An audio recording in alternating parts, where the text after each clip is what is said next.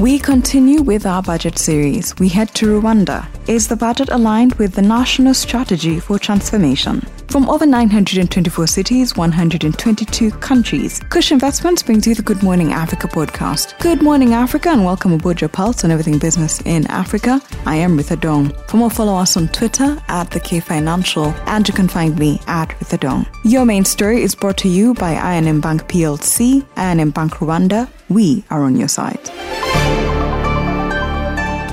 Dr. Uzziel Ndagijimana, Rwanda's Minister for Finance and Economic Planning, presented a $4.4 billion budget. Kigali increased its spending plan by 5.6% from $4.1 billion the previous fiscal year. Rwanda plans to finance 63% of its budget through domestic revenues, while external loans will constitute 24% and external grants 13%. Ted Kariuka, economic analyst based in Rwanda, joins us for this episode of our budget series. What are the key takeaways from the Rwanda budget? This fiscal year budget is being voted in the context of price increase. You know, the inflation is hitting very high.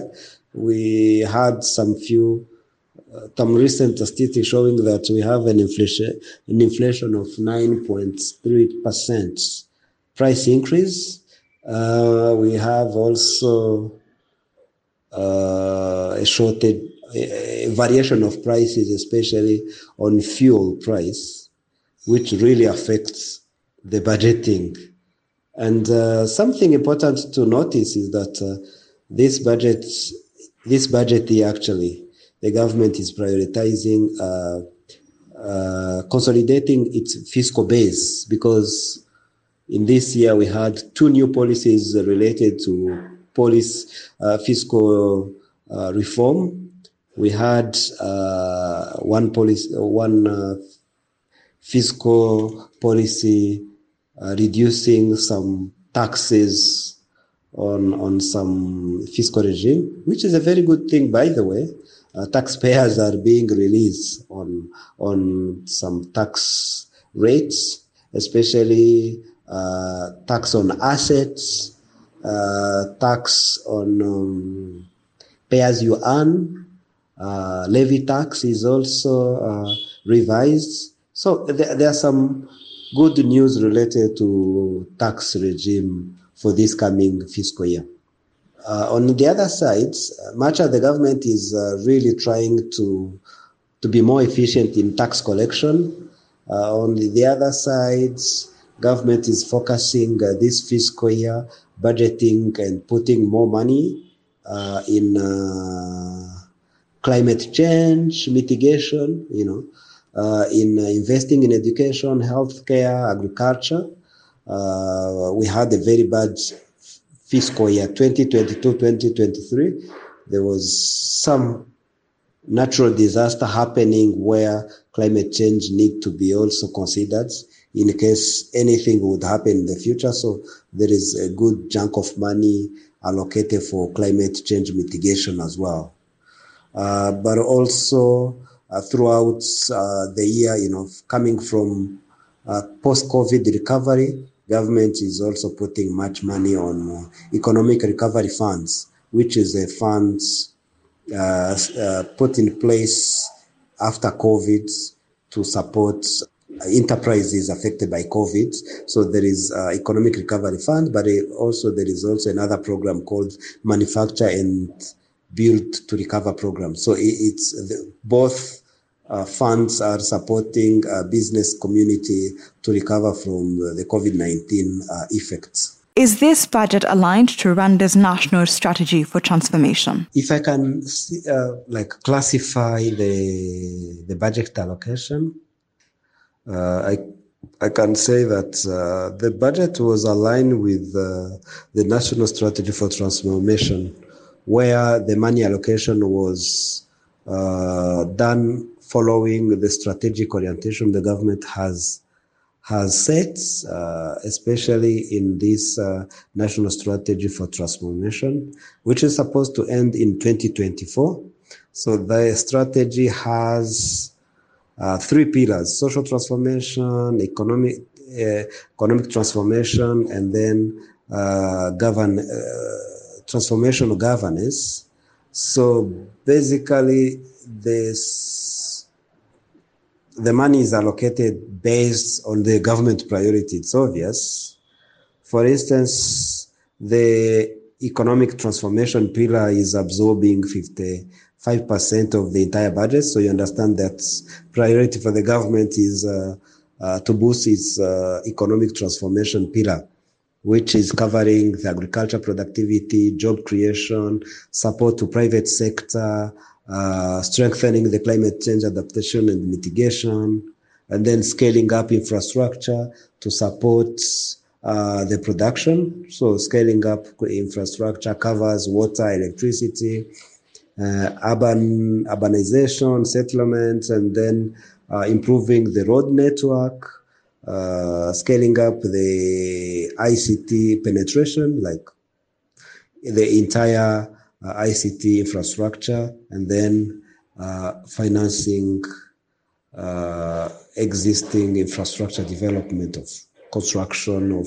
the airports. You know, those are big economic transformation pillar projects. And then the social transformation, which is also covering a very good chunk of money. Around 30% of the money will be allocated to social transformation, which basically the social transformation covers education, early childhood development, family and gender issues, and then sports, promotion, and culture. And then the governance, transformational governance, which is also another priority for the government. It is absorbing 13% of the budget.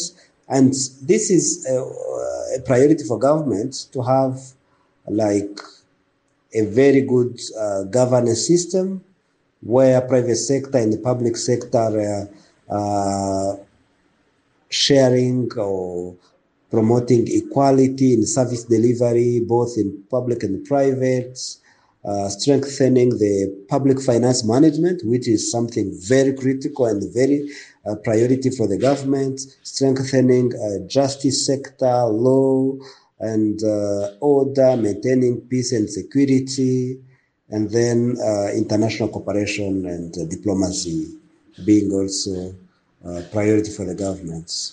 To summarize, for me, my reading is the government is trying to spread its resources to cover different sectors in the spirit of maximizing outcome of the investments and using efficiently the resources. And a quick look at the markets. The market segment is powered by the Development Bank of Rwanda. We empower you. The Central Bank of Nigeria has announced the removal of the cash deposit limitations on domiciliary accounts, granting account holders the liberty to withdraw up to $10,000 per day. The development marks a significant shift in the nation's monetary policy, allowing individuals greater flexibility in managing their funds held in domiciliary accounts. The Central Bank of Nigeria made the disclosure in a press statement after deliberating at an extraordinary bankers' committee meeting. The new directive provides further guidance to banks on the operational changes to the foreign exchange market. The bank had announced the unification of all segments of the Nigerian forex market earlier in the week, collapsing all windows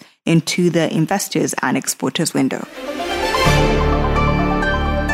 American investment advisory firm Morgan Stanley Capital International has dropped Kenya's listed firms from its latest index review plan of the worsening business environment. Kenya, which is classified as a frontier market, joins a group of 5 countries, that is Nigeria, Egypt, Sri Lanka, and Bangladesh, whose listed firms have been given a wide berth in the latest index review plan of a poor investment climate. The latest comes amid reports that Kenya's dollar millionaires are also fleeing the country as a result of growing concerns over taxation, political instability, and a wobbling economic growth. Last August, Morgan Stanley, which advises global investors on which countries to put their money, warned that it will not implement changes as part of upcoming index reviews for any securities classified in Kenya after feedback from the market participants on the deterioration of liquidity in the Kenyan forex market.